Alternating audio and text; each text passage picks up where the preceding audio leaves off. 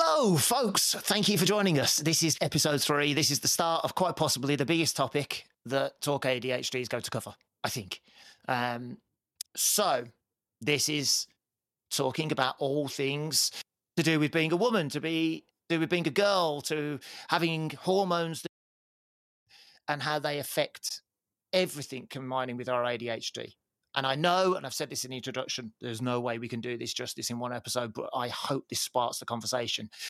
Uh, so, everyone listening and watching, you'll hear a couple of different voices today, apart from myself and Andrew. So, first of all, we're joined by Sarah. So, Sarah is Andrew's wife, and in her own right, is phenomenally experienced in this field. She is a um, what do we say? A senior nurse specialist in ADHD, mental health nurse specializing in ADHD, um, and has her own unique take on on talking with clinicians and specialists and trying to find out what's what, as well as living with ADHD. And then we're joined by Elaine Travers, who's navigated, mm-hmm. like a lot of people have, from a journey in the corporate world to noticing struggles to career, wondering what's going on and navigating everything from the menopause and perimenopause, and then only this year to getting that diagnosis of ADHD that so many ladies are getting so late in life, and that adding another layer of, oh, that's why to the conversation. So, what I really hope from this discussion is that we're able to A, show all of the ladies that hopefully are listening and watching out there and that see this, that we're behind them, to give them a sense that you particularly understand, um, and that for our part, Andrew, I think you probably agree with me that we're on their side and we just want the best information possible out there. People can, like we've said before, have better conversations with the people they need to have conversations with, be they doctors or specialists or husbands or partners or work. So, all that said, we're going to go back to slightly the episode one format here. And Andrew, I'm going to come to you first. It would seem to make for the um, non scientifically minded or medically minded amongst us, and by that I mean me, um, to cover some of the the basics, some of the the science behind what are we talking about, why, what's going on, and then to use that as a point to open up a bit. So if that works for you, over to you. Okay. I'll do my best. I shall do my best, but uh, I'm not. I'm not an okay. expert. I don't have lived experience of this. So what I'd like to do is just give you the foundations of the the endocrinology, but don't be frightened by that. It's a big word, but don't be. Um, it's just the understanding of the changes in hormones in the body um, and how that relates to ADHD and particularly dopamine. So I don't want to say a lot at this stage. I think it's more for the ladies to say um, because graphs on a screen will only tell us so much, and actually living that and feeling those changes. Um, it is what we're about, really. Um, there, there's only so much the science can hmm. tell us, and actually, it's it's it's only in recent years, you know, Matt, that we've um, we've picked up on this idea of changes in impact of medication through the through the menstrual cycle, um, and growing around that. So there's a lot more literature coming out now than there used to be.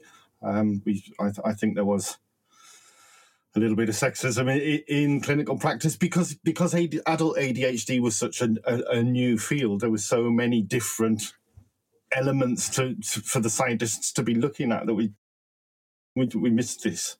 Um, but that that over recent years um, has improved, and some prescribers are varying treatment across the month, and I, hopefully we'll be able to talk about that later. Um, but I, I, think it's useful to explain why. Why why would we do that? Connected, you would mm. think. However, the hormone system, the endocrine system, is a delicate balance that that is maintained in every human body, and it's different in male and female bodies, but um, it, it's a very delicate balance. So it it relates to stress. It relates to, because a lot of the the neurotransmitters, when they're not in the brain, are, are treated as hormones outside of the brain. We've talked about that in relation to noradrenaline in the past. Um, so the, the first thing to say is this relationship between um, dopamine and estrogen.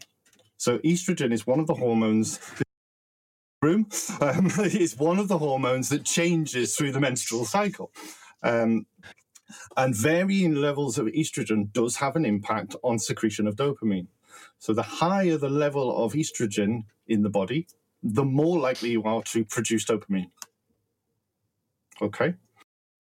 Estrogen levels change across the cycle. Um, so you, see this on the screen now. So we count day one as the beginning of menstruation, and the the line that we're most interested in is the green one.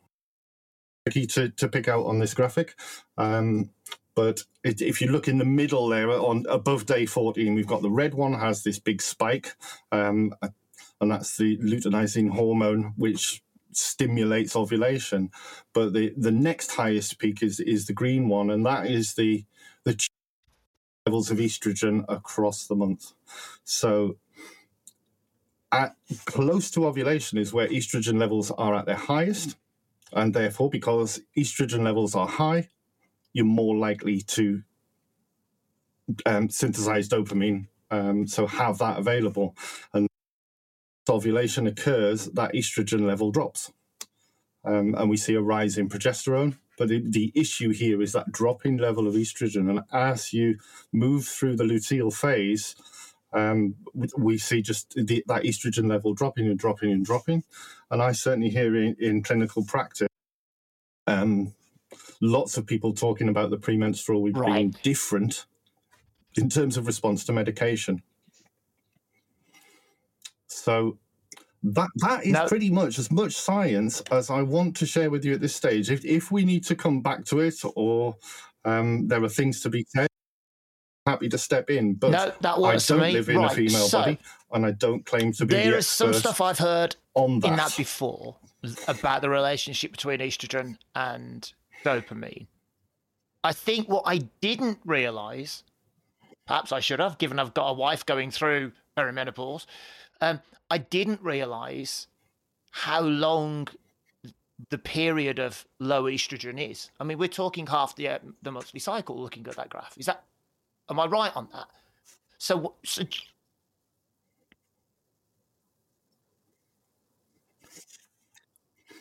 so like that, Matt. But actually, the, right. the, experience it is in the week leading up to menstruation. That, that's where it's worst. Um, I, I, and I wondered whether, uh, and there's, I can't find any literature about this. Sarah may have, um, but I wondered whether it, it was that the, the levels are dropping, and and that it, right. it's necessarily the absolute level, but the fact that it is dropping away, I'm not. I'm not sure. But uh, Sarah's nodding, so p- potentially that's yeah. right. Because yes, yeah, so otherwise you'd say, well, you'd only have that peak of focus around ovulation. So we'd have no, these really close, right? focused okay. women Ladies, for a couple of days a month. Makes, but actually, that's uh, not. I presume perfect sense to you, and that's that's your experience at the moment as well. Yes. Yeah. Sarah, go for it. Yeah.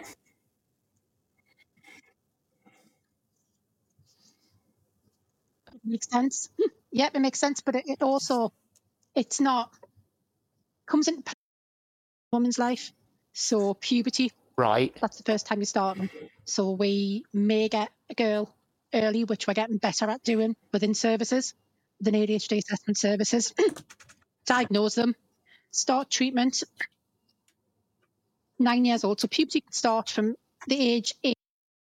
Yeah. Most periods start around 12 or 13. So the puberty will start at 8. So you have all these fluctuating hormones. But most people's periods, most people will have their first their first menstruation right. when they're around 12, 13. So you have this this time period of lots and lots of different yeah. So that's something to bear in mind for parents who are watching this, who have young girls who have been diagnosed and treated, that sometimes medication can be a bit all over the place. Then you hopefully get into regular periods. So you're having yeah. a regular cycle, 28 days or so. If you've got no other difficult, that comorbid, coexisting conditions, then you get older. You may want to go on the pill.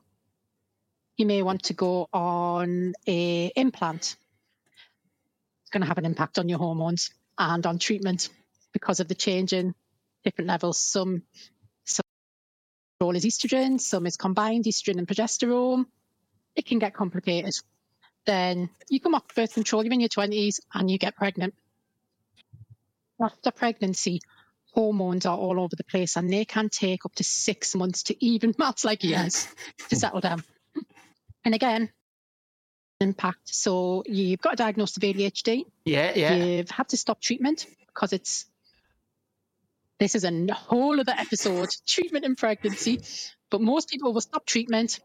Then you have the six months of your hormones being all over the place whilst you're possibly breastfeeding or not breastfeeding and trying to get back into treatment. Understand who you are as a new mum, uh, and this new family.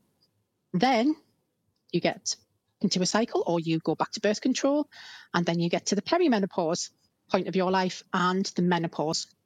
And menopause is defined by it is officially menopause menopausal and you've had the menopause when, when it is 12 months after your last period.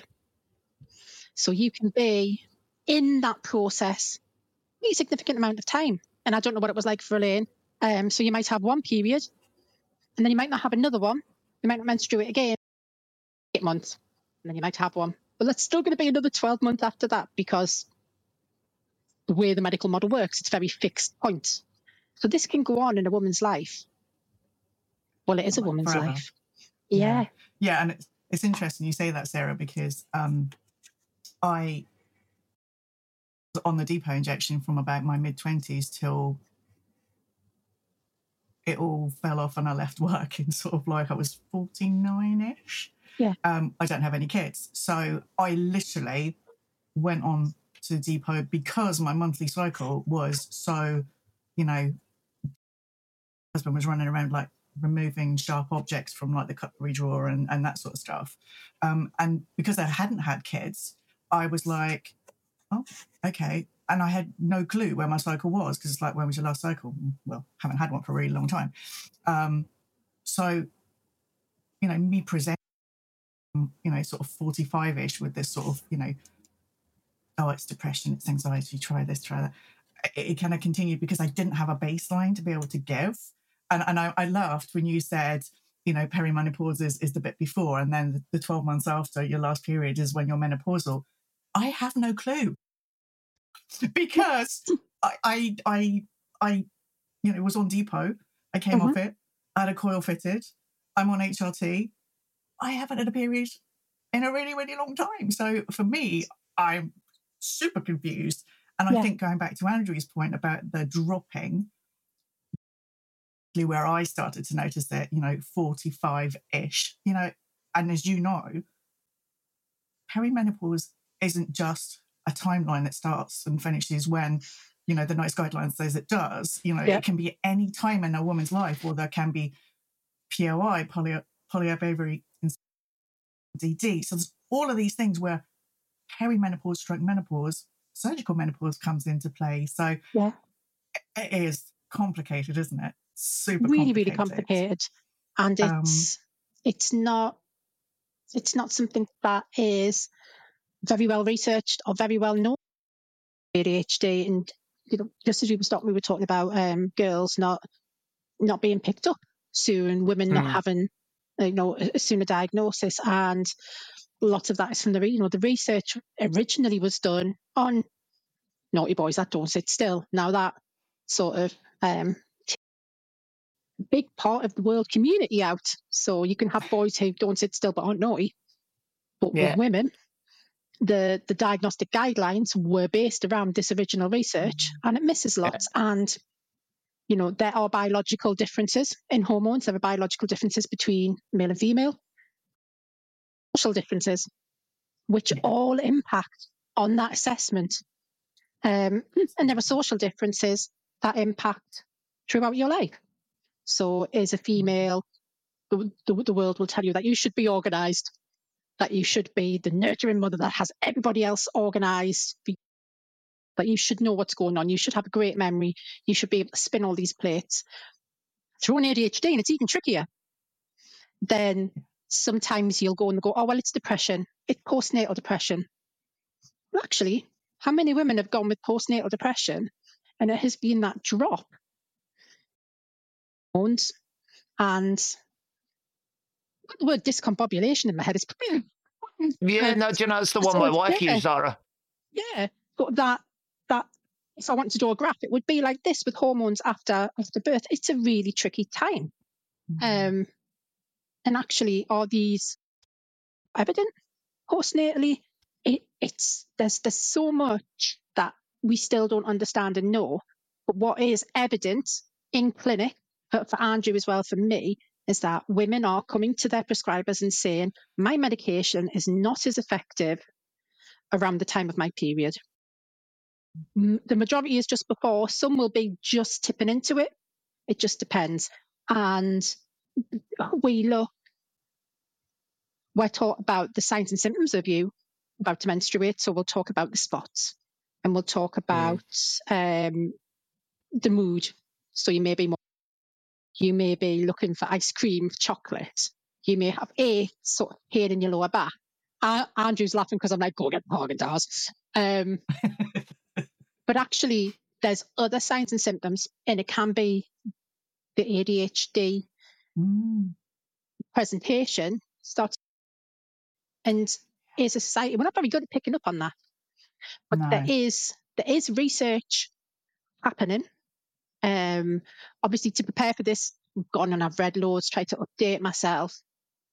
Um and there's something that is literally just come out. I don't even think it's been from the netherlands. So Sandra Kooij and um, PsyQ in The Hague do lots and lots of work around female hormones. Um, Susan Okay. Young in the UK has done lots of work, and there is a a multi a multi country and agency study called Project, which was at World Congress just earlier on, and that is about um, women with ADHD and Mm. the hormones, the impact, looking at what, what we need to understand because it's it could make or break a titration if if it's not working or if you're asking people to reflect are they having difficulties with hormones or are we ruling out oh well that doesn't work with that person but actually Yeah. they might have just needed some tweaking it has a huge yeah, impact Absolutely. It's it's really interesting you say about the research because I've seen the research that you're talking about, you know, coming through and and it is all through, but it's like it's not coming quickly enough. Um, and we've got this explosion of um, people like me. You know, I'm, I'm 53 years old. I found out in April this year that I've lived with this all my life.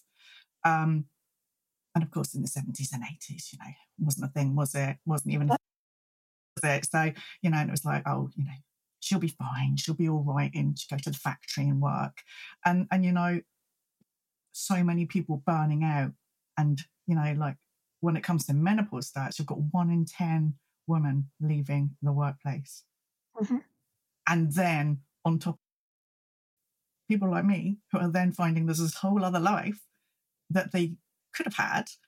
Um, you know, I'm I'm my life was was good, but some people may not have had, like you say, you know, those economic factors, you know, the the holding down relationships, you know, all of all of this sort of thing, you know, and being like, you know, and imagine finding that out at like 53 and being like, whoa. So there's another um kind of mental health piece on top of that, isn't there, as well? Yeah. So, you know, we've got we've and I'm from sitting in a place where I the you know the young ladies of you know puberty age going through this at my Mhm. age i want it sorting now you know i want i want it to be sorted and and the more we do this the more we get the data Yeah. the more it will be and the less we target naughty boys you know Yeah. So, so I have a question, if I can, very briefly. I, I was just while you were both talking, I was listening, but I was looking at all the questions we had on our WhatsApp community when I said Mhm. we're doing an episode on this. Now, I understand why, but predominantly the two words that come up more are perimenopause, menopause. How does it affect? What's the cross, crossover? Estrogen, dopamine, everything that we've sort of touched on already. What's interesting to me is all of these ladies were once little girls mm-hmm. all of these little girls at some point, whether it was just pre puberty, through puberty, and all the stages you mentioned earlier, Sarah, must have, if I'm hearing things right, had struggles that they couldn't either describe, understand, or that their parents didn't understand. And so my my wonder now, because you're talking about, for example, the goddess research, which is great, but my I suppose my my question in my head is, do we need the research to be starting from childhood if we can? Is it is it is there time? Is there a call for a you know starting a longitudinal study on prepubescent girls with diagnosed or undiagnosed ADHD and tracking them through? Hmm. And and how does that change? You know, because I suppose eventually, and we could be talking tens of years, 15, 20, even more, but eventually that's where data starts to then we go, ah, there's a pattern, there's recognition, there's things, classroom maybe strategies can change. You know, I, I can I can remember being in school and and the very emotional girls at, you know, mm. 11, 12, 13, mm. and the boys being typically boys and just, mm. but now I sit there going, oh, I just wonder what the hell was going through their heads if they couldn't compute it. And they were just being told, you know, and I'm sure most women have heard this, and most of my clients who are female have been told this at least once. It's just your hormones. Mm-hmm. That's about as useful as a chocolate fire guard. Thanks. How about what do you mean by it? Just, what do you? What's your interpretation of that? But if yeah. that's the level of, I don't want to use the word care, but the level of information people are receiving, it does open a sort of a Pandora's box for problems, doesn't it? Later in life. Well, there's a flip side though as well, Matt, which is, you know, I see your beautiful red curtain behind you. You know, I, I do feel that from my acting skills for the last 53 years, I deserve mm. because I have learned to, you know, we don't do this, we do this. Well, what are they doing? I'm watching what other people are doing. You know, and I've learned it so much that today I sit and I'm like, mm, which one am I? which yeah. which person am I going to be? Because it has been so ingrained, and that is why, you know, in the workplace, um, you know, I'm sitting there going, I was a successful project manager running global projects. Why can't I organize a business case in my own business? What is happening? And it was because I didn't have the hyper focus on. I didn't have all of the coping mechanisms around me um, mm. because I'd learned in the workplace to do all of these things. And this was how we presented to our parents, to our, you know, um, you know, lockdown came for me and I was like, whoa, I'm ready for lockdown because I just was not going out anymore because it was just too stressful because I had to be this person that I, and I, I didn't know it at the time, but it was so exhausting to be this person that was constantly all the time, you know, having a 360 view, having a 360 here in a restaurant. It was exhausting. Now, you see, that's the word that I see more people use all the time when, when, when they describe how does ADHD feel? It's exhausting. Mm. But I think you've hit the nail on the head there. You know, my, my my belief is we all learn that social construct of we behave like this, do this, don't do that. That's what good looks like. And I always say this, and, and I think if you wanted people to know how hard that was for you, they would need to follow you home and watch you in the three or four hours after you get home from work or school or wherever and see how long it takes you to decompress. Mm. Right now, I say this a lot, but what's just occurred to me now is I wonder how much longer it takes when the estrogen is at its lowest, and that means you can't produce enough dopamine, and therefore you are that exhausted, and you ha- you aren't actually going to get back to baseline anywhere near as mm. quickly. Is it any wonder then that so many women talk about having issues in in relationships because their partner doesn't understand their ADHD. Well, hold on a minute. Is it that and I hold my own hand up here, is it that maybe we don't understand ADHD? We have no idea about hormones because let's be honest, all young boys do in school when girls' hormones come up is sit there and snigger. And unless you happen to be a science, you know, a scientifically minded, boom, nothing goes in right. So we sit there, snigger, don't learn anything, and then get in a relationship and go, "Oh my god, do I need to buy chocolate? Do I need to get you a hot water bottle? What do I need?" You know, it's that, you know. And I know I'm making light of it, but actually, I'm, I'm, this is genuine honesty now. I'm looking back, going, perhaps if I'd had more understanding, actual understanding that Mm. what's going on, I may have known what to do a bit differently instead of just shutting down or you just being emotional. or God, dare I say it? It you're a bit hormonal. You know? Yeah, right. Andrew's face, believe me. Listen, I know, I know, but I, I know that's said, right? And it's that thing of, oh God, what did I just say? But if you, we don't know this stuff, and you're right. I've, I, before we recorded, I've been looking online, and I can pull lots of information ish out about this, lots of hypotheses, lots of sort of generally speaking, but there isn't a lot of. So hopefully the goddess is to start it hard Mm. and fast and defined research that that answers these questions. But it does lead me to ask this question. So Sarah, I'm going to come to you first as in, in terms of practice now. It makes sense to say every woman's experience of this is going to be unique. Right? Your you experience your hormonal fluctuations in your way, you experience your ADHD in your way, and your other coexisting, whether it's autism or Yeah. anxiety. Fine. So if they come to you, what does good look like in terms of the questions that you you would like to ask, or what do you think needs to be asked of those those ladies? Because we've spoken about how it could affect titration in the beginning, Yeah. but surely then there's also the conversation about, and by the way, once a month, your meds are going to stop feeling like they've worked, and here's some other things that might be worth considering then. Yeah. You know, uh, would that be a good start in your mind? Totally. It needs to be that needs to be part of good practice in working with women with ADHD and, you know, doing doing an appointment a couple of days ago, it was yesterday before I was about this, was saying to a set of parents, you have a nearly 10 year old daughter, you know, this is the diagnosis. Whilst we're sorting out medication, this is what we need to sort out. I need you to be aware that in the next few years, you know, we might get to a stable dose at the age of 10. Come 12, 13, when those periods start, but anymore. So it's not just educating the clinicians into what needs to be asked. It's making sure at that point we're educating parents and the young person into what they need to be looking for. Um, one of my bugbears is keep a diary. Who with ADHD is any good at keeping a diary? You know, we lose it, we forget. But one of the things is that technology is awesome. So Fitbit. So Yeah. I've got an app. Always forget to charge my Fitbit. Constantly forget to put it on.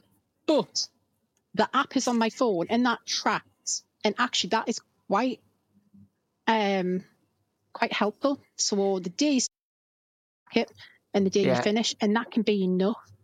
So something as simple as that to then help guide the clinician through these ups and downs, and then starting to work within that session where you're reviewing medication about when has this helped, when hasn't this helped, looking for examples and trying to find those early warning indicators of actually this it's going to be like this. So for it's taken me a long time to understand, but for me, when my hormones are starting to drop, I get more anxious, and Andrew sees it before I see it. So Andrew notices that I'm I'm starting to sort of have that hormonal shift long before I do. I, eventually, I'll I'll I'll recognise it, but Andrew's the first person to see it because he sees sort of my anxiety levels starting to increase or uh, changing the way I do things, or my focus just not um not being enough. And and on some occasions, you've said meds today have. are your meds working? Um, so it's that next step of partners as well. So as people go working with partners to explain what they may see, what partners can help with family members. Um, and that has to be good practice. We have to start embedding that into those conversations. It's part of the assessment and then it's part of in the treatment process, but also coming back to that because there are going to be significant changes, like say after birth. And that's Yes. a huge one for me. When I look back on my career and I think of all sort of the, the perinatal teams and the, the mm. antenatal teams, we've got midwives that are going out and doing home visits. We've got social where mm. you know some mum, some some new mums are really struggling, and there's a referral to social services. Did they have ADHD? Have they had ADHD? All of these things. There are all these people around socially who could be starting to pick up these indicators, and that's that's really Can- can- important. and it has to has Can to I just happen. say? Yeah. Sarah, Sarah, you've just you've just blown my mind there. Okay, because I'm sitting here thinking about me as a perimenopausal menopausal woman because I'm not quite sure I am, but obviously I take HRT, and you know you've just said about you know uh, our, our, our youngsters going through puberty. Get it fixed for a little while, and it might be steady for a while, and then it might change, and you're just suddenly like, just put on a massive big light bulb in my head, which is I titrated from April to now. Everything is fine. But what happens when I have my next drop in estrogen Mhm. and I need more HRT? Yep. So, oh my goodness, you just like gave me another rabbit hole. Yeah. You know, so it's never it's never a finite thing with the you know with the hormone as part of the whole situation. It just wow. and that then knocks and we, we, we talk this that then knocks into things like commissioning. We commission services to assess, Mm. diagnose, treat, get you stable. We'll see you in a year's time. We encourage people to say if things change, come back before your yearly review. Mm. Services aren't always commissioned for the work that's then needed, and we have these banging moments in people's lives. And again, like it says, these are the natural ones. There could be sort of chemical induced. There can be surgery. You know, if somebody has Mhm. coexisting conditions and needs a full hysterectomy with their ovaries removed and has ADHD, Yeah. and we know through the years, um, in in the bad old days of mental health and and psychiatry, we had women who were brought into the asylums, for the want of a better word, hysterical. Yeah. You know, hysterical after a hysterectomy. That's where it comes from. You know, women's bit hysterectomy, Yeah. hysterical. Um, and again, just because there isn't the research doesn't mean that the evidence isn't there.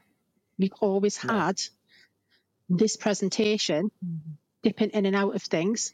Um, but like say coming back to it, good. We should be recognising, but also as a person with ADHD, as an individual, be kind to yourself.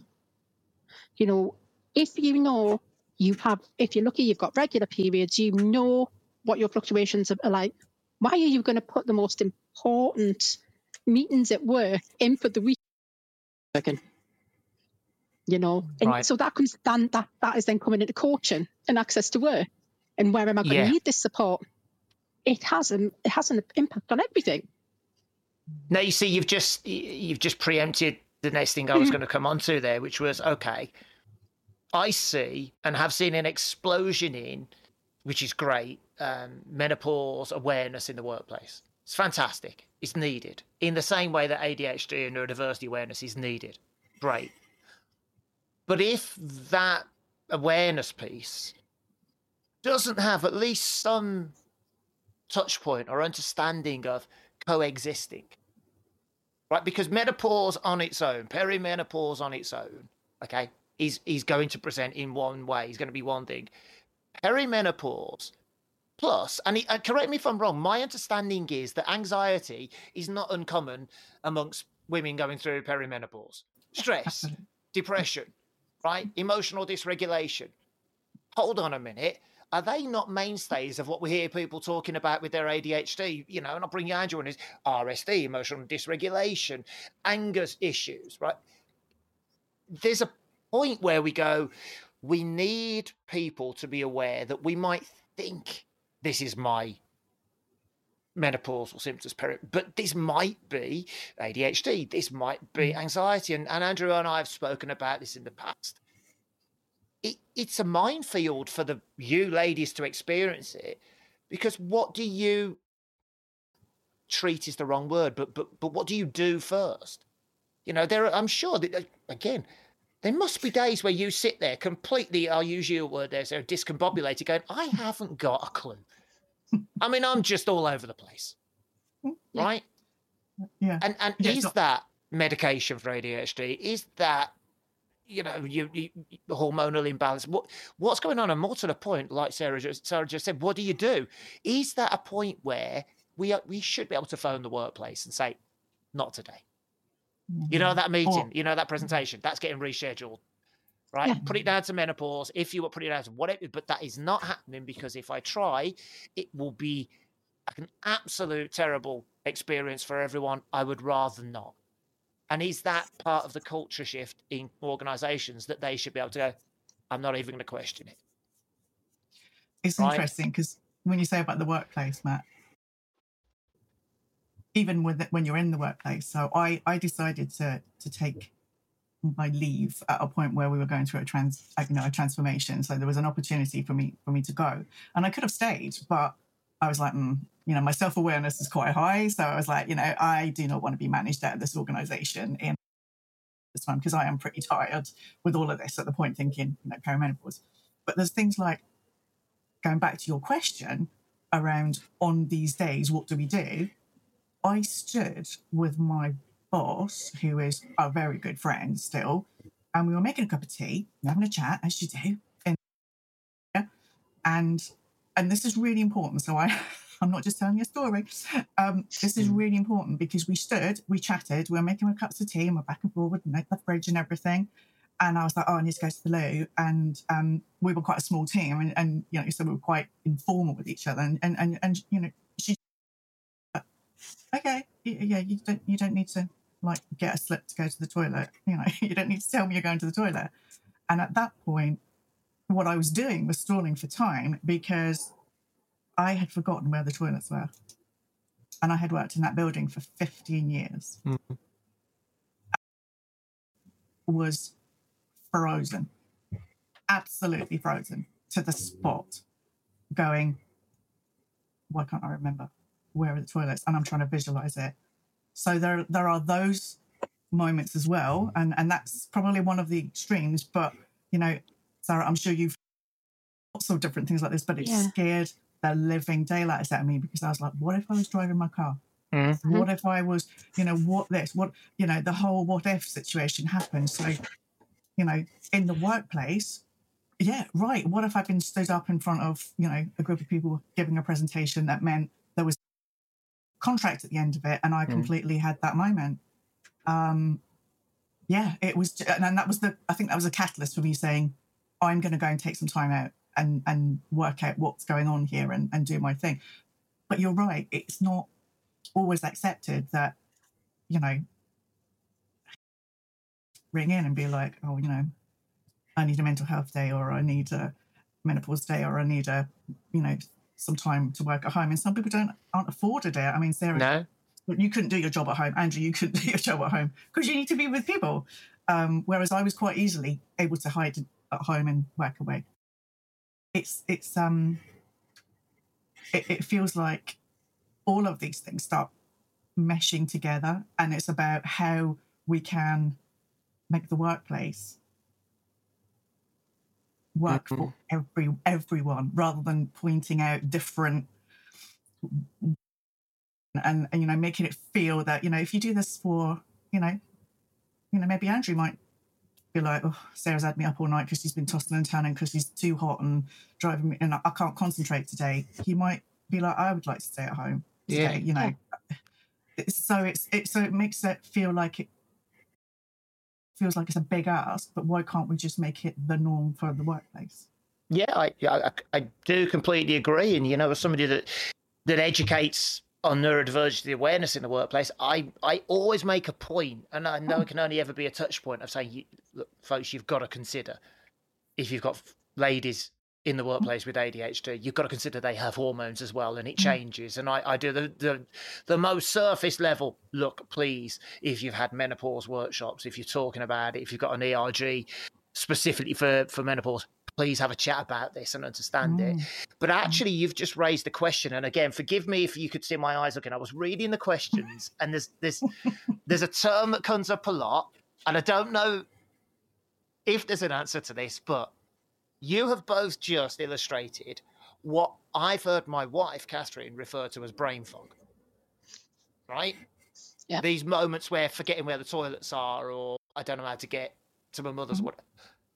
But I've also heard very similar presentations when people's ADHD is really gripping them. Yeah. So which one was it I was having that day? Right, exactly that. Oh my life! It's like, how are you supposed to know? What? I don't get. I mean, is it different from your point of view? Could you, are you able to tell when it's brain fog menopause or just an ADHD day or uh, an anxiety day? Sarah, because you mentioned that, you know. All right, Yeah. actually, let me go back to that. I'm going to come to Andrew. What is it you notice then? Because Sarah said you pick up on the anxiety first, right? So there's there's a very clear change. What do you notice first that then Okay. Uh, Sarah goes, oh, right, okay. So I'll answer that question, but I'll answer some thoughts that have been going through my head as what's been said has been said. Um, and that the first point is is it hormones, is it ADHD? We've got to remember that ADHD is persistent and pervasive. Okay. So you don't have a bad ADHD, you have a bad ADHD day, you have a bad day and your ADHD impacts more because of the everything else around you. In this this difficulty that's created by medical reductionism, we, we have medicine has to reduce things down to, to simple sort of reduced silos of things. So the idea of an endocrinologist and a psychiatrist having a conversation is quite a rare the relationship between psychiatry and endocrinology is really important. Um, so to Mm. answer your questions about was it, it's when it's a bad day, what kind of day is it? I think there's something. It's it's, it's that other hormone again, is it? It's about adrenaline. If you are anxious Mhm. because the place and your dopamine levels aren't, aren't as um, good as they are at other stages in the cycle, then you're going to be producing more adrenaline. You're going to because uh, and feeling anxious uh, and that is going to impact on everything. So the bad day isn't about the the drop in dopamine level. It's about the impact of that on the rest of your endocrine system. So remember i said at the beginning we've got this balance of hormones um, so if one changes there's there are checks and balances um, and I- I think that's Right. what's going on. So to come back to the more personal question about what do I know, I don't know. I, you know, I don't keep a sort of cycle tracker of my life. It's not like that. That- that's not how. That's not how I roll. Maybe, maybe I should. oh, I stalk a Fitbit. No, I'm joking. Yeah, I was going to say share my Fitbit with you. it's it's about for me someone and noticing that that they're different and what's going on. And we, we talk a lot. I think you know t- two people with adhd having a relationship can be challenging and communication is is absolutely key. Um, so we talk a lot Yeah. and if I, th- I, th- I think it's it's the, the regulation to, to bring that horrible language in. It, if sarah is struggling more or something's impacted her differently than it usually would, that's usually the first thing that ticks in my mind that goes, oh, hang on a minute, is this related to estrogen? And it's not like I have that thought. I just think, oh, so it's the way she usually Right. would. Hmm. And yeah, yeah, no, that I, I makes think sense. as a husband, Sarah said earlier, the, the first question I ask is, have you had meds today?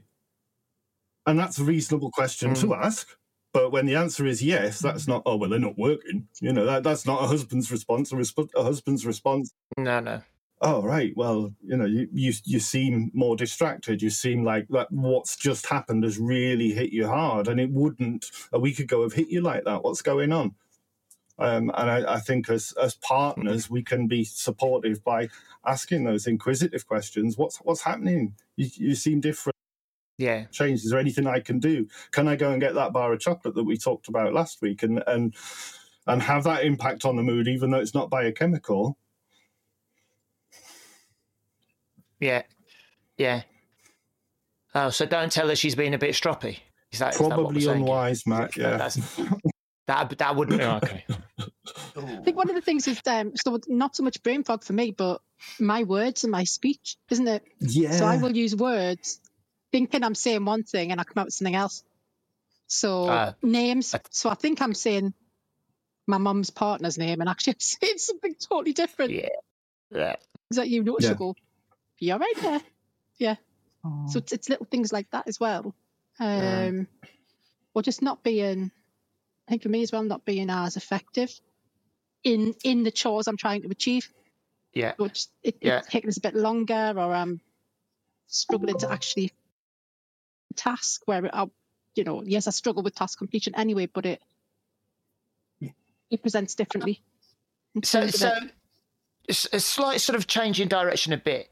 Here's the question then, because I think Andrew, you just mentioned something about rarely do a psychiatrist and an endocrinologist speak. Right? Okay. But am I right in thinking there are other things that can present similarly as well? You know, we talk about thyroid issues and we talk about, you know, heart issues. And so where's the relationship between if the first port of call for most people will be their GP, right? I'm struggling with whatever. What happens there? Now, Sarah, I know you've got a sort of different perspective on this because of your your your sort of experience. So, what was that like for you? And how how how did this come about that you thought maybe okay maybe I've got to look in a different direction and pursue this from a different angle then? So you mean around my ADHD and my diagnosis? Yeah, and then you were Oh. talking just offline about the endocrinology and about Yeah, yeah. thyroid issues. Um, so my diagnosis, um, and earlier on we were talking about masking, and you were talking about Yeah. masking. Now, bear in mind, so I was 39 when I was diagnosed, and I was working in an adult ADHD service, and I was masking so well that yes, I was struggling day to day with organisation and finishing things, Mm. but nobody was picking up his colleagues. Andrew originally was my colleague, but things obviously changed. And Andrew said he wasn't sure I had ADHD until he met my kids. And that's where my diagnosis pathway started. My children were starting to be assessed, and I suddenly thought, this seems all a bit familiar, doesn't it? and it just penny stopped.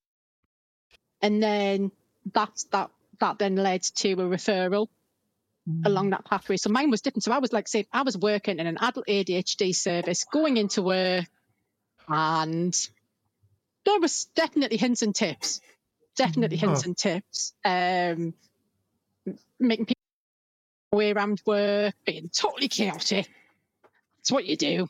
What Sarah does anyway. Yeah. Um, but when it came to doing the stuff that I was hyper focused on, or when it came to working with the areas of where I knew my stuff, that whole hyper focus kicked in, and you you wouldn't know. Um, so on the back of that, um, I'd had a thyroid disorder since my early twenties, and it was diagnosed by my GP. And one of the things we were talking about was this year, for the first time, I went and saw a private endocrinologist because I couldn't get a referral to see a phys- um, an endocrinologist. It just wasn't happening with my GP. For years and years, people had said that you haven't been taking your thyroxine. Um, long story short, turns out I don't. I don't. Um, when I when I have thyroxine in my system, I don't convert it to the the hormone. I'm I'm rubbish at that. So that so that was a bonus. But what was there and what was obvious in terms of that endocrinology was the the, the difficulties and the challenges that I'd had predated my thyroid starting to fail. So it was there from when I was younger.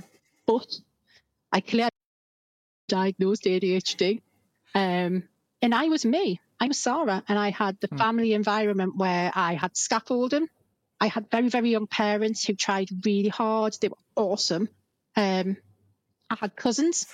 I had a brother, and, and I was just me, and that worked. And one of the things that they brought up in was my mum taught me to read before I went to school, and that helped me to mask. So, so, so you know, by the time I went to reception, I could read books, And that helped me to mask a lot. But when you were mm. talking earlier on about the girls in school crying, I remember being in year seven, you know, in senior, and there was, it was sort of like an end of term test. And there were all these different stations in the science lab. I'd been staring out the window. So when I then came to having to, to, to follow the instructions, I didn't listen to them. And I just cried. Yeah, I cried. And I remember the science teacher. I still remember Mrs. Hales going, crying. Why are you so upset? Because I didn't have a clue. Didn't have a clue. And I was petrified I was going to be told off for not listening. Mm-hmm. So I didn't want to say to her, I wasn't listening to you. I was staring out the window. So I just cried. And again, wasn't picked up on, but it was the 90s. So this was 1990. Mm-hmm. So this was sort Yeah. of 19. And it just wasn't a thing. But because I could read and because I was clever, for the want of a better word, I was just winging it and masking it. And it wasn't until looking back, I hit my A levels. And the A levels was, you know, I totally tanked them. Totally tanked them. All A's, other than one A in general studies. But Wow. studies with ADHD, you're going to get an A Yeah. because you don't show up. Um, and you know, it it it was there, but that but that was my story. So coming back, it it it's about when all of these other endocrinology difficulties are there. So as ADHD nurses ask these questions, it's it's part of looking at, uh, at the diagnostic criteria. So looking at is there any sort of difficulties with diabetes because we know when blood sugars are low, you can't concentrate. So now that doesn't mean you can't have diabetes and be ADHD, No. Yeah. but we just have to look at where these difficulties are happening. If your blood sugars having those difficulties with concentration, it's evidencing it. And that's what an ADHD Yeah. assessment is. You're basically evidencing what it's not more than what it is. We know the symptoms are there. So let's make sure it's nothing else. And that is why ADHD ass- assessments are so, I mean, tell us if you think I'm wrong, but that's, that's sort of what we do. We, we're ruling out and showing what it is. We know people with ADHD will have periods of depression. Depression impacts on your mood. It impacts on your cognition. It impacts on your memory. Same with anxiety. There are all these different states, but it's that longevity because the symptoms will mm. be there they are there when somebody is younger. It's looking and it's getting the evidence. Now that doesn't mean if you can't remember your childhood, you, you can't have a diagnosis. There are there are so many different ways of getting that evidence and showing that it's there. Can I ask a question then to the, to you and Andrew in terms of assessments? We, we again we touched on this before about if if this podcast and these episodes do anything, if they arm people with different and maybe more useful information to have conversations with professionals like yourselves with, this is a good thing.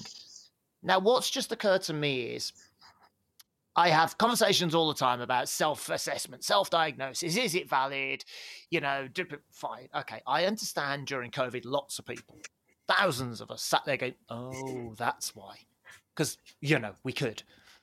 However, would you prefer, as professionals, that somebody came almost armed with information to an initial assessment with you and said, look, I've been looking into my childhood, my hormones, my my and, and sort of had you know listened to an episode like this, started to put the pieces together, done their research for themselves, and said, I, I don't know whether, whether this will help, but here, have this. Would that help you in your role? Would you say in terms of that initial stage, or would it be a case of look, that's great, but I'm still going to go through as we have to go through the, the process? I think it depends on the clinician. Um, because it's you know you can say uh, no I think we'll just go through the process that I do with everybody but how responsible individual need if someone's gone to the trouble of pulling this evidence together and Mhm. saying well actually I you know there, there are issues with my menstrual cycle I have issues with my um, my thyroid monitoring you know having all that information in a bundle and saying here is absolutely wonderful um, you know, cases are the ones that I like the most because often there there are. I, had a conversation with a young lady yesterday where there were little clues, the little clues from um, sort of, um, allergy sensitivities and uh, and all sorts of things that I've got to go away and, and look at what's going on there. But there there there are clues in the endocrinology. Areas of medicine that a, a, clinician should be considering because we are not ADHD. We are people who live with ADHD and we don't sit in these different specialisms. Um, you know, it, it, it's hard that ADHD sits as a specialism away from general psychiatry. That re- really difficult mm. when one in five people mm. sitting in a general psychiatrist's office probably has ADHD, according to the research you know, they're they're sitting there saying, "Oh, it can't be ADHD," but you're not responding to this antidepressant, so we'll try a different antidepressant, and they work through the 20 plus antidepressants that are there when actually it's ADHD. Specialism has function; it has use in medicine because it allows us to be blinkered and focused. But actually, sometimes we have to take a step back and think about this bigger picture. What's going on with the thyroid? You know uh, the thyroid bloods are coming back all right, but we're still seeing symptoms that maybe. And it's always got to be, as, as a clinician, I always keep that sort of stuff in mind, um, particularly in terms of endocrinology um, and general psychiatry. You've got to, you can't just ignore those and, and aim for laser precision focus from a stimulant. That's not going to work. This is about helping people. Yeah, we said that yeah, before, haven't we? Best that they can within the biology that they're limited by. So interesting me then. Sorry, Elaine, I was going to say that comes back to what you said about you having that aha moment when Sarah was talking earlier and going, oh, mm. "Oh, wait a minute, I'm just coming to the end of titration." But what happens when I have another hormonal change? What happens when? And had you been given that as a heads up in in it, diagnosis, it's would would your thought process have changed, or would you have gone, "Oh well, now I'm I'm going to pay attention," or so my story is I was that went with all of the information in 2015 about um, I was very fortunate to have private healthcare, so I was able to see a private psychiatrist. Um, and I went to see the psychiatrist, and, and we we tried, you know, the CBT. I don't quite know what this is meant to be, kind of thing. You know, all right, let's move on. You know, I don't want to be medicated. Well, I think we, we should try that. So we tried all of the different medications. And then we had a point where I was in a bit of a, okay, I'm okay, but I'm not brilliant, but I'm okay. And that was when I, you know, got fixated on, oh, hang on, how old am I? Oh, okay. Started looking at menopause. You know, I was the one that rocked up to my GP um, down the road here with the NICE clinical guidelines for menopause, with clinical papers on menopause, um, the fact that you know I researched this research as it happens, it was received oh, it was received well because you know of course I'd researched testosterone. You know, I mean, t- tell me you're living with ADHD and you don't know it. Good lord! Um, but you know that landed okay there, and obviously dealing with a private psychiatrist, I was able to go back and say, hey, what about all of this? Oh my goodness. And of course, being a psychiatrist, as you say, Andrew, they sent me back to my GP because it was menopause it wasn't their their place. And and, and Sarah, you, Sarah, you're saying about all of these different tests. You know, I was tested for rheumatoid arthritis. I was tested for this. I mean, the amount of money and time that has been wasted. It, it is this. It is this. I know my body. It is this. You know, and all of a sudden it's like, oh yeah, it is that. And it's like, yeah, but you've just put me through a whole process that someone else could have had you know, so that continued. And then obviously leaving the workplace, of course I did an online assessment, did mm. And I took it. I took it back to the psychiatrist that knew my history. And I was like, hey, things are not looking good. What do you think of this? Oh, right. Yes. and here we are. Right, hold so, on. So when you, I mean, when you went back to that psychiatrist mm. with that online assessment said things aren't looking good what did you at that point mean and what were you what were you trying to you know so was, when what was their hmm. response mm. to what wasn't the good bit or what should have improved so, so i'd been on um, antidepressants right for a number of years um, you know we'd been up and down you know we'd increase we'd decrease we'd increase we'd decrease so we'd been all the way around antidepressant you know um, circle i'd hrt it was on the go. We checked all my hormone levels because I again I, I went privately to have in the end to have my HRT sorted out because I, I couldn't be seen. Mm. Um, and I've all the beautiful gifts that menopause brought me. I felt like I was ticking everybody 30 odd. Um, so I knew that all of my hormone levels were fine. So I was like, mm, yeah, something else is at play here. And when when I sort of went back and you know I had taken in the you know the, the online test, and I was like, and then we started looking back at my records. And then I was like, well, it, I thought we thought it was my hormones. Mm, it's not that now. You know, we thought it was, you know, so it was almost like building that picture, you know, like you say, Andrew, when someone lands with a picture that they can give you. And, but we still went down a very robust route. Um, you know, it wasn't just taken as fact. Um, like, because I had my own agency, I was able to just keep pushing, but obviously not everyone is as Yeah. bullshit as me and is fixated with me. Uh, so not everyone has that agency, and not everyone has the privilege of being able to go to see a private, No. you know, um, healthcare Yeah. provider. Now, latter this year, I've I've literally been paying out of my pocket because I don't have private healthcare because I don't work for a big organisation anymore. But it was still worth it for the simple reason that I could have gone onto the list and waited another few years to be seen on Right to Choose. But that psychiatrist had no 15 and had taken me on that journey, had been on that journey with me. And always extremely respectful for me bringing those things into the, the clinic with them. Um, so almost unpicking before we even started where fine.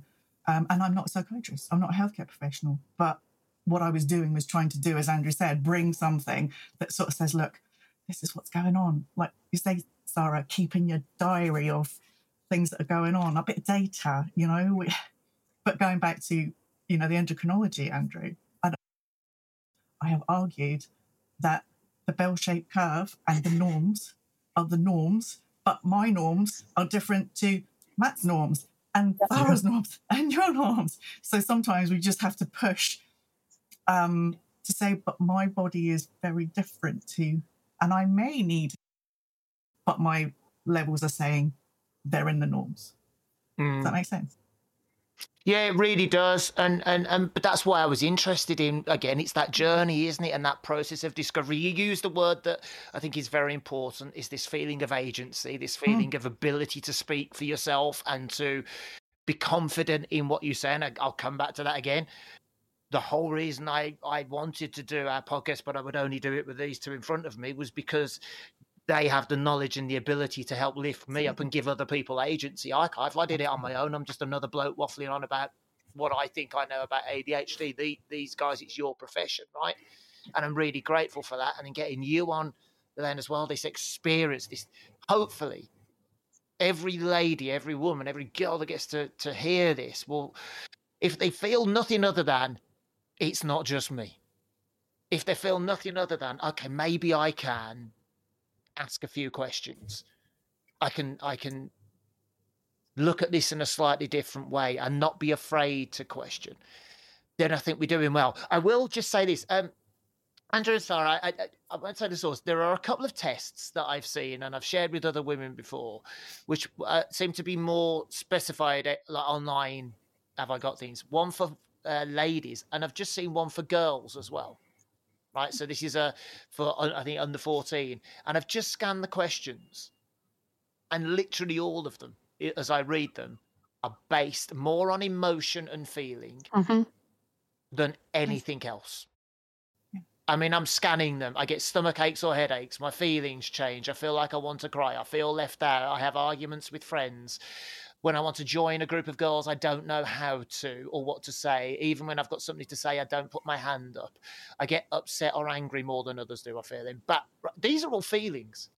But I mm. wonder if if this is that's been written because actually that I don't want to use the word plays into, but that's actually focusing more on there are hormones at play at a young age that do affect your homo- your emotional mm. response to things and it's trying to draw the parallel between okay is that as andrew said is that pervasive? Is it constant or is it fluctuating? And and then is mm. that a starting point for mom and dad to go to a, a gp and say hold on a minute Does that make sense? Because I've not I've not seen that before. You know, all the standard metrics. And sorry, you mentioned at the start, all of the standard DSM stuff for years was boys. I'm astounded that any female was ever diagnosed, if I'm honest, based on what was available for you as professionals. I'm astonished because it didn't relate to most women. So it's it's sadly no surprise that so many women end up being late diagnosed. To me, um, and it's sadly no surprise that so many women are so confused by it Mhm. in the first place.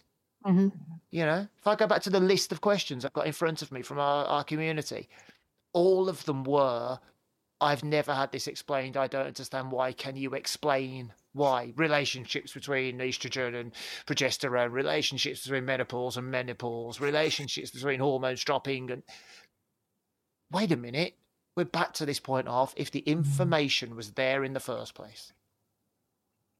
And all right, there might not be the body of research, but there are billions of women who've experienced this. And it's mm. about being able to say, you have voices, you're allowed to say, hold on, this is what I experience every month and have done since I was potentially eight years old. Could you please pay attention to that as well? Yeah. It- It's interesting, Matt, because I'm thinking about when I said about agency, you know, I was able to have that agency for myself. But Sarah, when you're talking about, you know, young girls, um, you know, their agency comes from their parents. And if their parents aren't on board for their agency, it's like, you know, well, can the teacher be there for agency? You know, who agency that, okay, well, we're fixed now.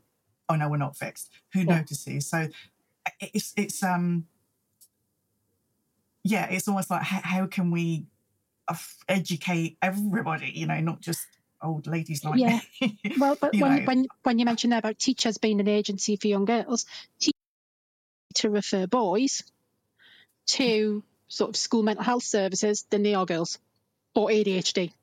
That's Yeah. that's there in the statistics and the research that's been gathered.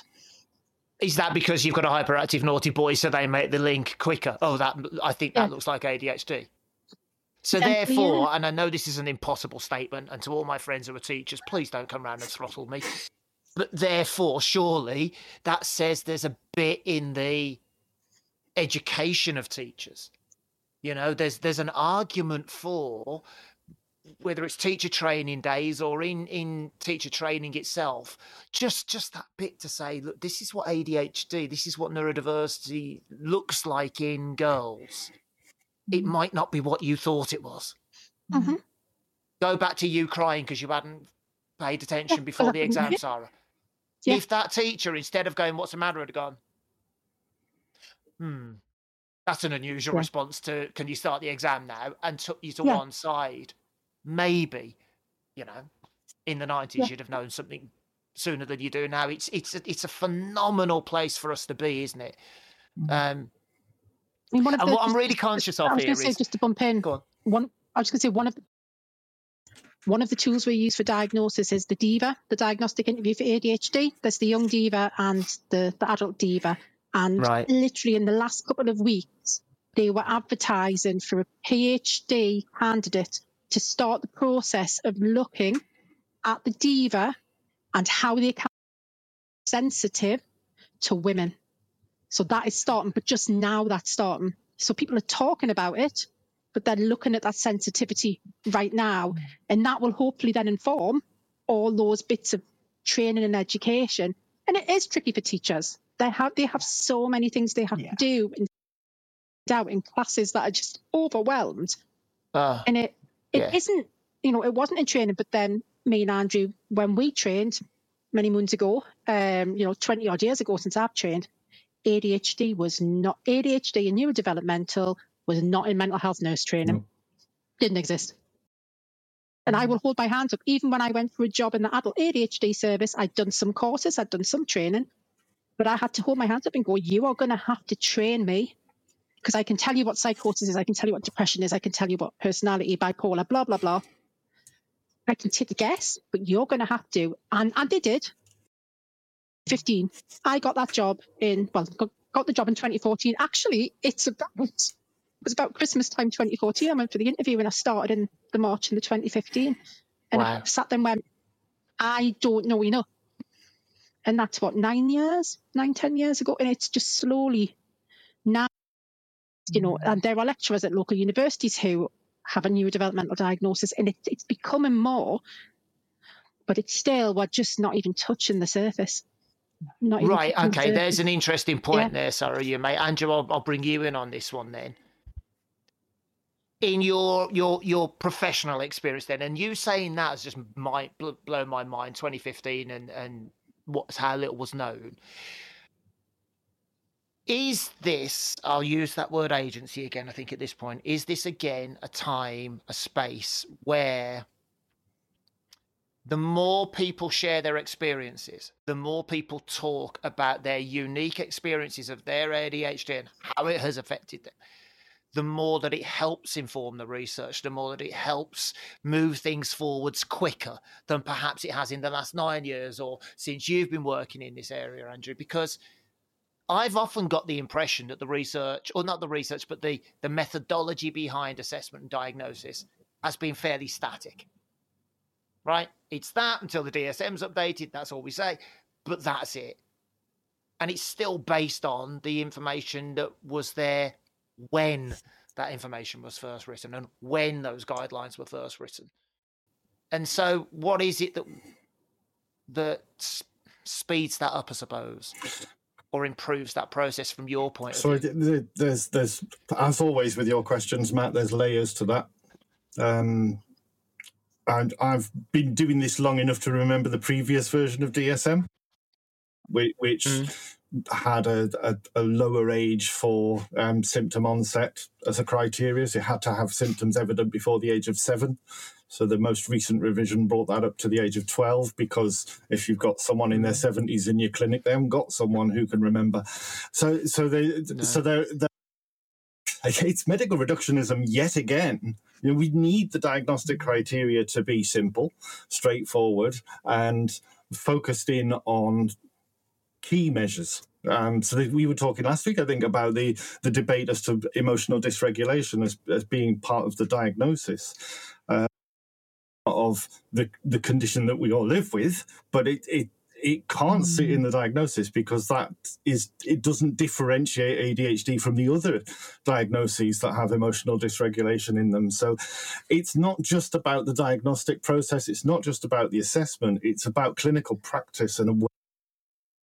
Um, that is that's bigger than the diagnosis of ADHD. That's about the doing of medicine, the doing of nursing, and, and how we provide care and what we think about people. I think Elaine was talking about sort of standardizing accommodations. That actually everybody should have these accommodations. It should you've got ADHD, you need this. It it should be that's what you need to optimize your performance in this role. It's- Whether you've got a wooden leg or you're you're inattentive or what, whatever it is, it doesn't matter. It's about how we as society respond to that.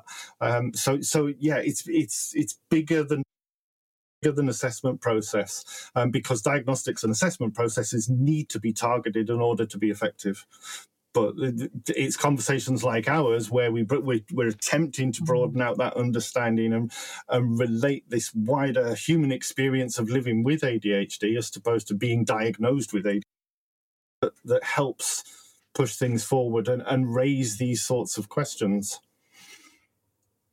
Yeah. because I, I was just thinking when you asked the question, Matt, um, and, and going back to you know Sarah, when you in 2015 when you got the role that you were going into, it wasn't a, a thing at that point in time, or it was, but it you know it's its way. In 2015, I was the one, rep, you know, going with the NICE guidelines for menopause, going in with the clinical papers. So if you think about, you're looking at two streams here from where Mhm. I've been and my journey. One was menopause is being talked about more. We know more about menopause. We know more about, you know, Mhm.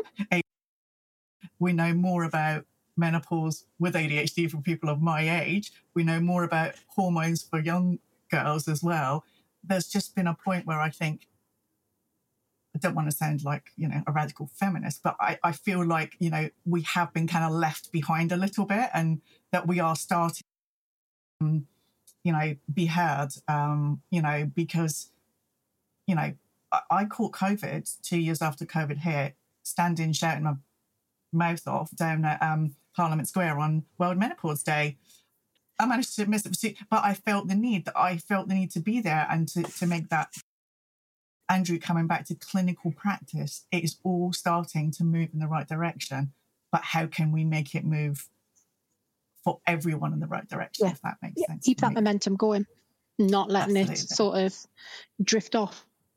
Yeah, I- I- Uh, well, that's absolutely the the only way forward, isn't it? And it's interesting. I was just reflecting there. I, the term you hear a lot is like you know misdiagnosis or or women who've been overlooked. What I'm getting from this conversation is the level of complexity in as a, as an individual. Now, I'm not talking from uh, from a clinician looking at you. Individually, the level of complexity that you as ladies have to become experts in for yourself. If you're able to to understand everything that could be might be going on right? In itself is huge. If you then use you elaine as an example get to 53 years old thinking right i've got it now. This is this and it's that and that's been the issue for that and that's why and then somebody goes oh by the way there's a four letter four letters you might want to consider. It's adhd as well. I mean it's it's no wonder we see so many people so many women in states of depression or states of high anxiety or states of just despair when they've been diagnosed. And it's something I hear a lot. I've heard a lot from my own clients in mentoring and, and in the past as well. And Andrew and I touched on it before of I don't know, there's this expectation of great, I've got a diagnosis, life will get better. Now it's like, woo, magic bullet. And actually for a lot of people it's a oh, wait a minute, now I just have new information that's going to make me cross and angry and resentful and upset. And how dare people have missed that? And why didn't anyone know? And and it's oh, it's an astonishing situation yeah. to be in. The conversation I always have when I do give, because giving somebody a diagnosis and giving and not giving somebody a diagnosis is really hard, really, really Mm. hard. Nobody comes to you wanting the ADHD diagnosis because their life's perfect. You you seek an ADHD diagnosis because you're having difficulty. I always explain, you know, whatever is going on, whatever the label we're going to put on this is, you're still having difficulties and you still need mm. help. You are still struggling, and that mm. has to be really important for people. But when you know, when I do give a, a diagnosis of whatever combined type inattentive, I always say few days, weeks, months, you are going to go through this massive grief process. You are going to go through the bargaining, the denial, the the laughing, the I mean that what I did, I just laughed when I got my diagnosis. I just started giggling. You go through that whole lot, and it's how we support you. And sometimes you don't want to have a conversation about medication at that point. Actually, what you want to do is you want to go away and you want to go, what the hell just happened to us? What? What what's this all about? Is everything that I've had in my life real? The conversations I've had, the, the jobs Yeah. I've been sacked from, was that that wasn't me being lazy? That and you just need that. And again, that's that's a really important process for for Yeah. all people who are Yeah, involved with people who love someone with ADHD, who care for somebody with ADHD. Is in those first few weeks to months, giving that support, but also where it's really interesting because we're all at different diagnostic sort of after points. So Mhm. I'm six, seven years after my diagnosis. Andrew's a couple of years, you're a year and a bit. Mm. And your whole thought process changes as you go through years. So I remember when Andrew started med school, why don't you take these every day? They're awesome. And now you're at that point, aren't you, where you pick and choose it? and Yeah, because it's yeah. it's like, oh my god, how should I have had realize what you because you lose some of you with medication as well as gain. So Yeah. it's it's that balance, but Absolutely. it's not for me and in my, my clinical practice it's making sure that you come back to that sort of conversation about how are you at this point now? You, you know you've been diagnosed for mm. five years. Now where Yeah. are you? Where are those challenges? What are we doing? What i only got Access to Work last year for sort of the, the software. This year I've, I've i've managed to get a pa but it's taken me years and years to actually come to the sort of recognition got a disability Yeah. Hard, isn't it? And say I'm- that's a really and- big thing. And to say that as a Yeah, nurse, and the grief. yeah, It's huge. yeah, Yeah, could the my life have grief- been The grief, Yeah. the grief thing, Sarah, is huge, isn't it? Because you know I had the grief around menopause because I was a completely different person. I wasn't able to do Yeah. all the things that I used to be able to do. Then, like Matt said, they threw this fall acronym at me. Um, and and the shortage of medication from like September to now, I have again been in this angry state of I wish I had never known that April had happened and I started titrating onto medication because I'm finding this really hard because I thought I was on it, Matt, you know? Yeah, You I know, I know, but that's that's the issue, isn't it? That's that's the problem. Um, yeah, And you don't know what you don't know till you've tried it. Right. So listen, um, I'm very conscious of, of, of time here, right? Um, I know that both Sarah and Andrew are clinicians and you're working and I'm pulling you out your day. So um, I will just say this before I bring Andrew in to sort of sum up with a bit of clinical stuff. I said this at the start, I'll say it again now. This is just the first time I think we're going to touch about this. I've been listening and I've got about 10 separate episodes in my head that we could spend a separate hour on at least that have come out of just this conversation, right? So we will be revisiting this, but I hope, if nothing else, it's it's highlighted that yes, we're speaking about this, um, and the more we speak, the better the information gets. So we we will revisit. But Andrew, having gone through all this, heard all of this from from Elaine and from Sarah from that their perspective, is there anything that you want to tie this together with in that clinical sense, that practice sense that you think is important before we close? Absolutely, there is. Um, and before I do that, I'd like to say, as we've been recording this, I've just been notified of a new study that's coming out. Um, it's, the Scandinavians have done it again. Um, so there's a new study that Susan Young looking at the Scandinavian population, and they've evidenced that women are approximately diagnosed approximately four years later than men. Um, uh, uh, and that's across population studies. So, so you know, the the sample size there was eighty five thousand people. They've shown that of of those eighty five thousand people, typically women. And so they factor in all of the, the different variables. Typically, women take four years, live four years longer before getting diagnosed than men. Um, so. You know, there, there there are gender differences. We know that twice as many boys as girls get diagnosed, but is bringing in you know hard facts from the, a, a population in Stockholm that that there is, there are gender differences that must be dealt with. But as much as there are, you know, eighty three percent of people looking at our website are women. So so there there are gender differences of looking for service, but also how services are, are delivered and how people are accessing them that, that we really need to be thinking differently about. But beyond that, that yes, there are some key messages that I I need to to give people to take away from this, and I'd like to take it take you on a journey through through. Ha- the lifespan of a woman really and, and drop in these key messages so the, the first thing to keep in mind is puberty if you've got a, a, a young child with with ADHD, we are as puberty's on there is an onset of puberty. We are going to see variations in um, the impacts of medication on girls. Um, so it's it's important as, as parents of girls to be advocating for that in, in clinics in CAMHS and and the like. Um, there's the issue of contraception and and how can that be used? You know used i think that's a discussion to be had with gps um thinking about which choice what product choice you use um, because you know, if it has an estrogen content then it's going to have an impact on dopamine levels. Um, so that's an important thing to bear in mind. For people who are titrating onto medication important that the person titrating you gives consideration to your cycle because if a dose is increased when the estrogen levels are low, when those estrogen levels come back up, you could be overtreated and that could lead to all sorts of problems.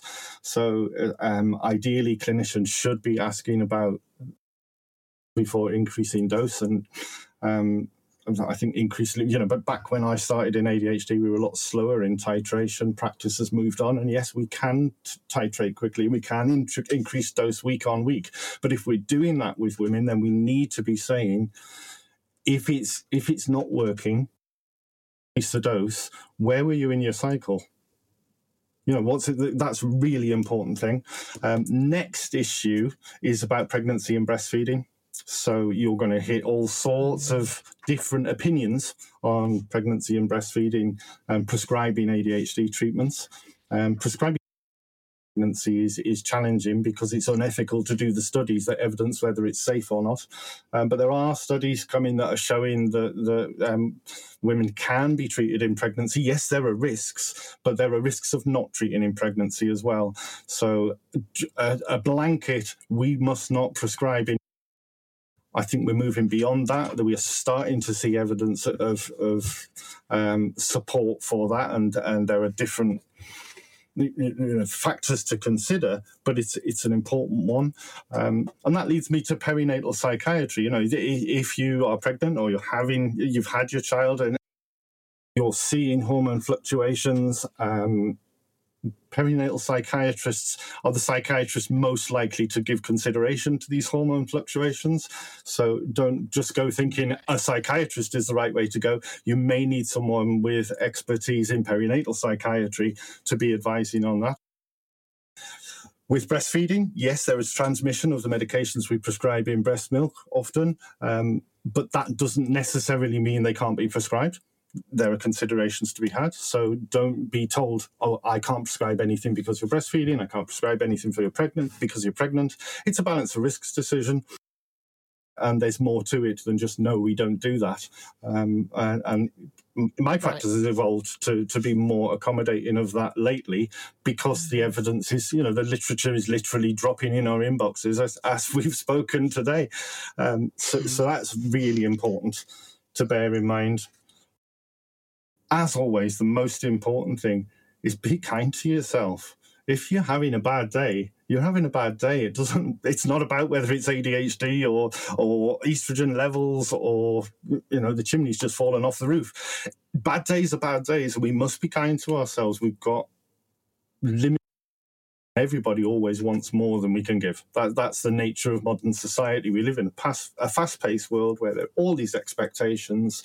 Um, and man or woman. It's about being kind to yourself and, and being honest about what you can do. Yeah, I'll take that. Thank you, Andrew. That's really important stuff. Right, uh, ladies, I'm going to bring you both in. So I'm going to give you sort of 30 seconds to summarize. All right, maybe a bit more. What's your message to every other, hopefully, lady, girl, woman that listens to this after this conversation today? What would you like to add to that for, from Andrew? What would you like to say that you think is is the most important stuff. So Elaine, I'll come to you first. Most important thing for me is is that you're not alone.